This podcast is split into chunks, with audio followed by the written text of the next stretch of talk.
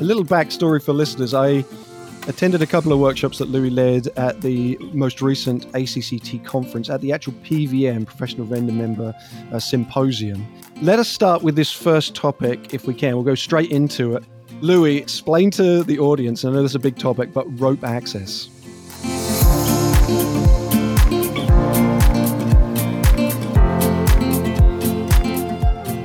Oh my goodness. There's a th- thanks for making a small topic. Yeah. You know, that really yeah. really helps to narrow it down, Phil. I appreciate that. Rope access. It's it's funny because historically people will think of rope access as like literally anything to do with ropes, right? So if you're hanging on a rope, it's rope access.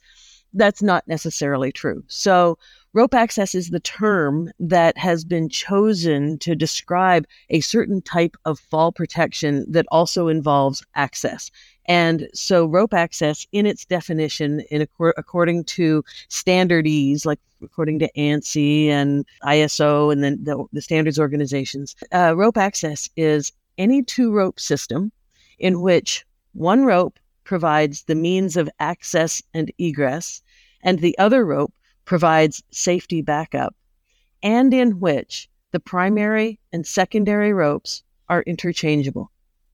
So I can put my primary system on my secondary rope and vice versa at any point throughout, while always maintaining at least two points of contact. That's the simple, boiled down definition of rope access. Now, rope access is used in a bunch of different kinds of environments, right? It can be used for any number of people. Oh, rope access, that's what window cleaners use, or that's what uh, rock scalers use, or that's what what bridge engineers use and, and and all of those are true but that's not all they use. It's just one of many types of fall protection. So you can compare it for example to fall arrest is another type of fall protection. Positioning restraint are all other types of fall protection. Could I get you to elaborate a little bit on, because I've got this written down, the differences, the nuances between full protection, full arrest, full prevention, full restraint, all of these words have the fall in them.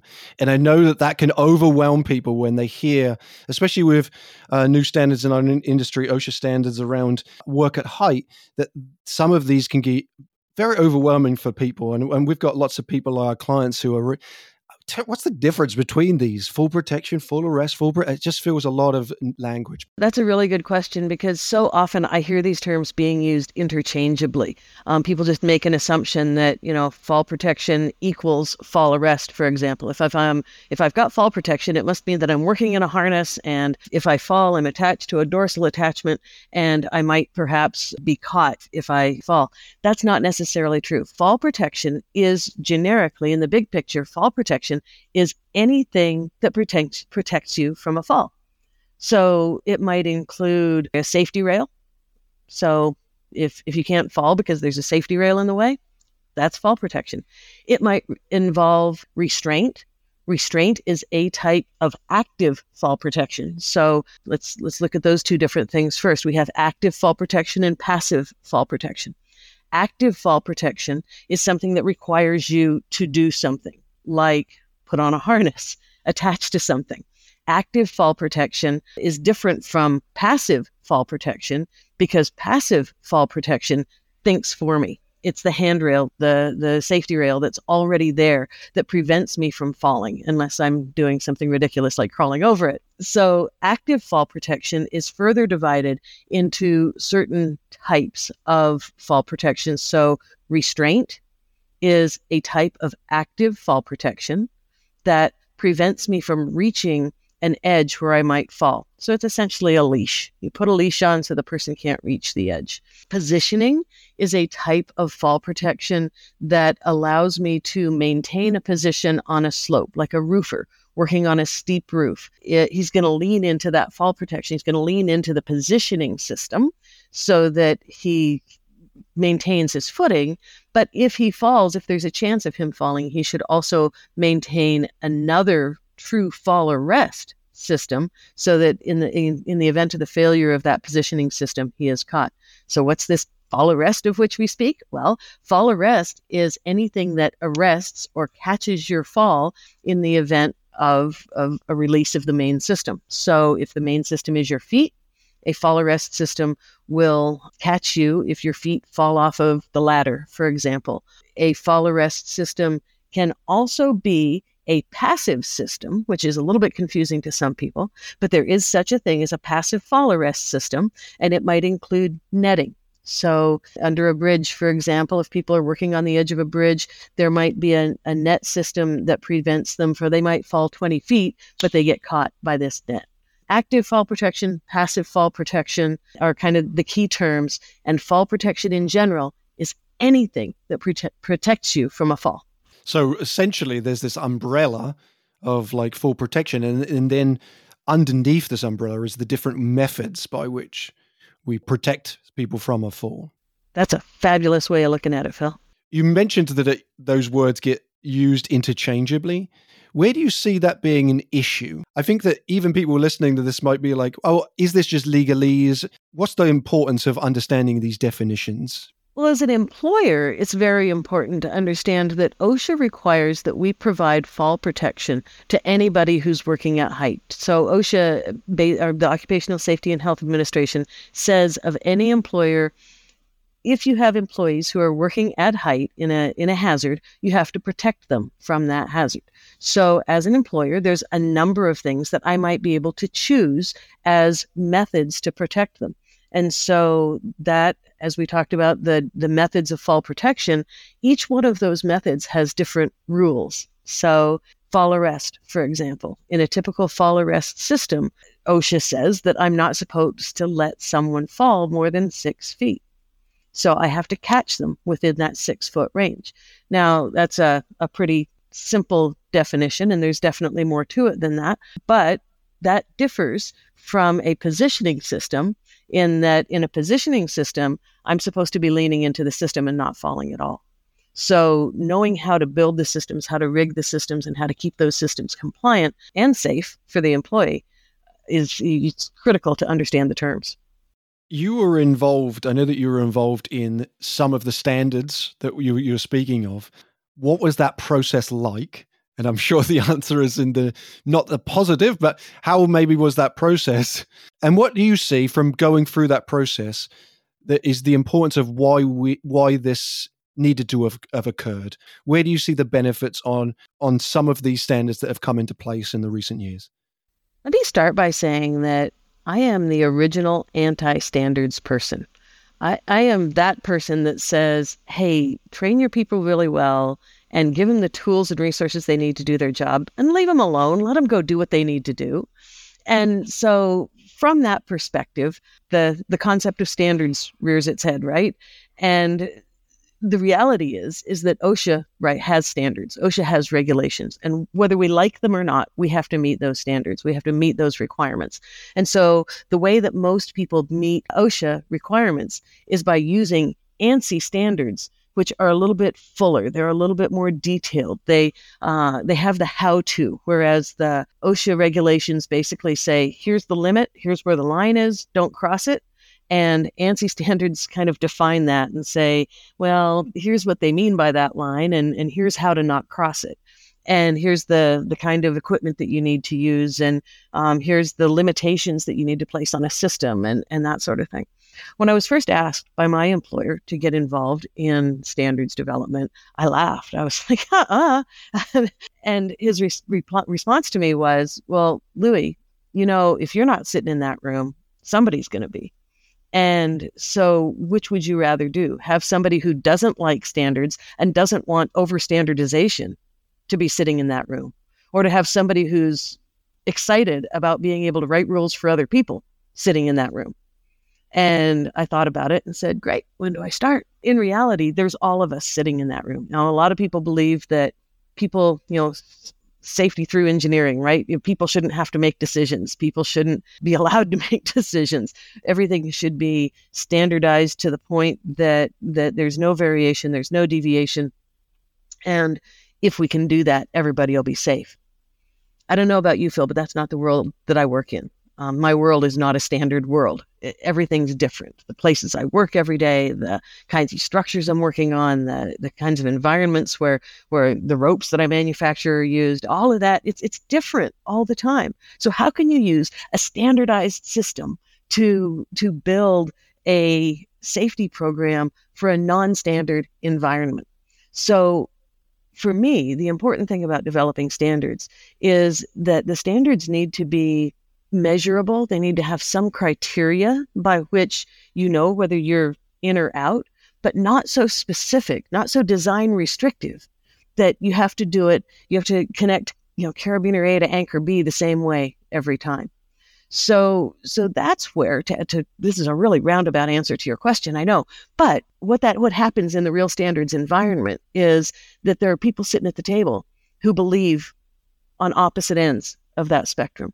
And so there's this kind of constant push and pull. And that in reality is what standards are. Standards are where everybody gets their perspective and everybody inserts their perspective and you pull on it a little bit like a tug of war. As, as my friend Steve Hudson used to say, a good standard is one in which everybody is a little upset. So it's true consensus uh, when everybody's just a little bit upset. And if we can have those people who are so specific and they want everything to be defined down to the nth and we can balance their needs with the people like me who just want to provide information and and let people go do their work i think we end up with a decent standard. I'm going to thank you for being a part of that because I I'm also of the mindset we've had discussions internally before around our involvement in different committees or or joining different things and I've had that same thought around well if we're not there then somebody else will be and then we don't get to complain after the fact because we had this opportunity to maybe be there. And so I thank you for being there because I know that the the stepping into those processes aren't aren't easiest. I'm almost guaranteed just in this brief conversation and the small conversations we had at ACCT, you brought in a lens that was very valuable and even just being somewhat a little bit anti-standard, I think is probably the best person to be in the room. Oh, thank you, thank you. I'm going to give you an example, Phil. This is this is an interesting one that that comes up a lot because rope strengths are measured in different ways. So, if, you know, in, in, different industries, commodity ropes, for example, the strength of a commodity rope is not measured in the same way as a life safety rope is today. That wasn't the case when I first started in rescue I won't say how long ago, but all these ropes were coming in. It was like, well, this rope, look how much stronger this rope is than that that rope is. It's like, wow, this one's this one's rated at five thousand pounds, and this one's rated at at seven thousand pounds. How they're the same size rope? Why is that? What's the difference? Well, come to find out, at that time there was no consistent way to measure the strength of a rope with any kind of statistical significance. So breaking strength might be the manufacturer pull tested a rope and the number that he came up with is the number that he put on the package. Or a manufacturer might test 10 ropes and the best number he came up with is what he put on the package. Or maybe he was really conservative and it was the lowest number that he put on the package. Or, or maybe it was somewhere in between. There wasn't any way to know it. There was just no consistency in that. And so the Cordage Institute wrote a life safety rope standard uh, to help differentiate this because in the Cordage Institute in those days, rope strength was measured by mass per unit length. So if a rope was weighed so much per, per meter, the assumption was that it was so many pounds strong. And, and so they, they wrote a standard for life safety rope that really kind of brought all of that together. And they said, okay, well, you have to do at least five tests on this given rope. It needs to measure or calculate five standard deviations below the mean breaking strength of the tests that you performed. And then you need to report something at that strength or lower as your, you know, that's the highest breaking strength that you're allowed to report as the minimum breaking strength. So now all of a sudden there's some consistency. Now we have some sort of constant with all the manufacturers who subscribe to that standard, who all of those manufacturers who say, yes, I make rope according to the Cordage Institute standard. Now you know how they're measuring their strengths, and it's not just an arbitrary number. I know that for you as well, training is a big part of this, right? The education of this is such a big part of it. There's no clear defined you're going to go to the same place and see the same thing, right? How do you teach that? Because I uh, we get in this in this mindset of like how do we teach thinking practitioners? Not I don't want the answer to be because Phil told me or Loui told me, right? Like That's right. That's right. How do, That's right. How do you teach that? This this is one Phil where man I've I've wrestled with this over the years because from the beginning like I've always believed that in order to be safe at height on rope with rigging systems. I mean, if you're doing fall arrest or just a, a, a non-thinking system, then okay, you know, what whatever, you know the rules and you know how to use them. But if you're doing any kind of rescue, rope access, anything where you actually have to think about your systems, you dang well better understand exactly how those systems work, what happens when they don't work, what are the consequences of failure. Um, you need to, to understand where your weak points are in the system. You need to be able to analyze your systems. And, and so I've always been of the belief that people should understand concepts.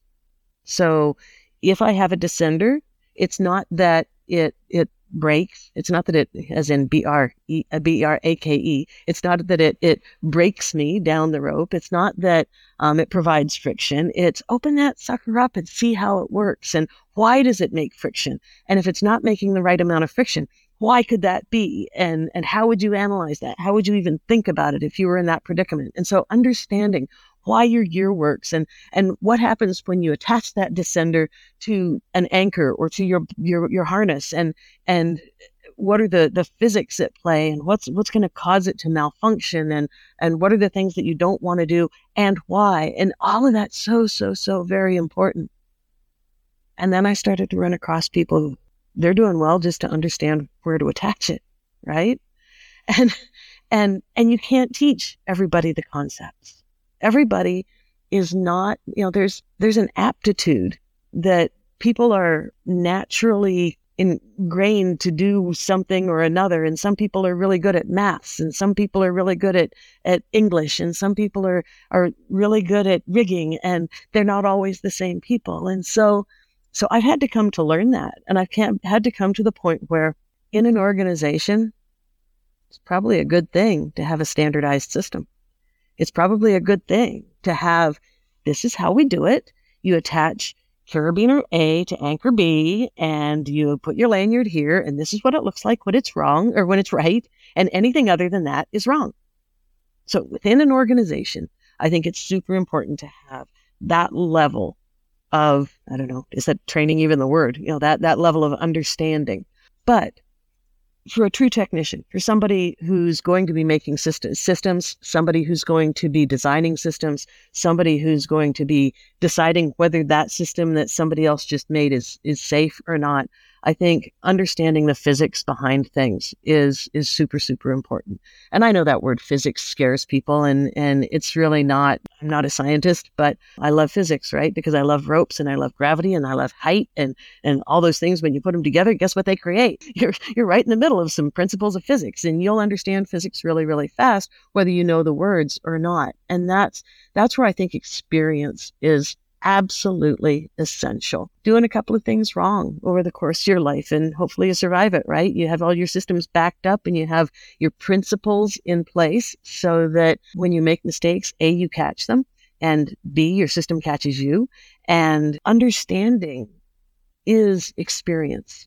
And without going through that, I don't think people can really grasp. I don't think that just learning from a book or learning in a class, you know, here's where you attach and how's that's how you attach. I don't think you can get it. I think that has to be some some tactile, some time on rope, some time with feet in the air.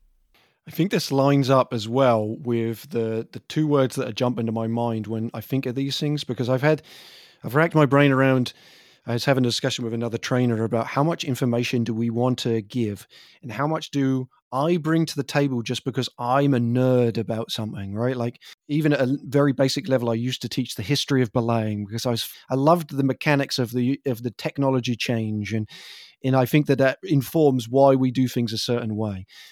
But for a new person who just is being sent to a belay training, all of that is over their head, right? Like they, they don't they don't want it, they, and in fact that could be negative to their learning, and now they're overwhelmed. And and so I think about these two words, and I know they apply also to standardization and OSHA, but competency and qualifi- qualified. Someone who's a competent person and is a qualified person. I wonder if you could speak to those, like what those words actually truly mean, and maybe how that even applies to some of the training. You know, it's it's interesting. OSHA actually likes those words, and OSHA has come up with some definitions that are used pretty much throughout the working world, regardless of, of what industry you're in. These generic definitions pretty much apply. And actually, they have three words they have authorized, competent, and qualified. And in OSHA speak, authorized simply means that you're allowed to do a job. So I, as your employer, have given you enough training that I believe that you can go out there and do a job. Not think, not make any decisions, but just do what you've been taught to do. Competent, OSHA defines as someone who has enough experience and training to be able to recognize a hazard when they see it and to take prompt corrective action. So in in practical speak, we would often think of that as maybe a supervisor, right, on the job site. But that's that person who he may not know how to design a new system or how to fully even rig the big picture, but he understands it well enough to be able to recognize it when it's wrong and to take prompt corrective action, even if that action is only to say everybody out of the field, you know, everybody out of the pool. That's competency.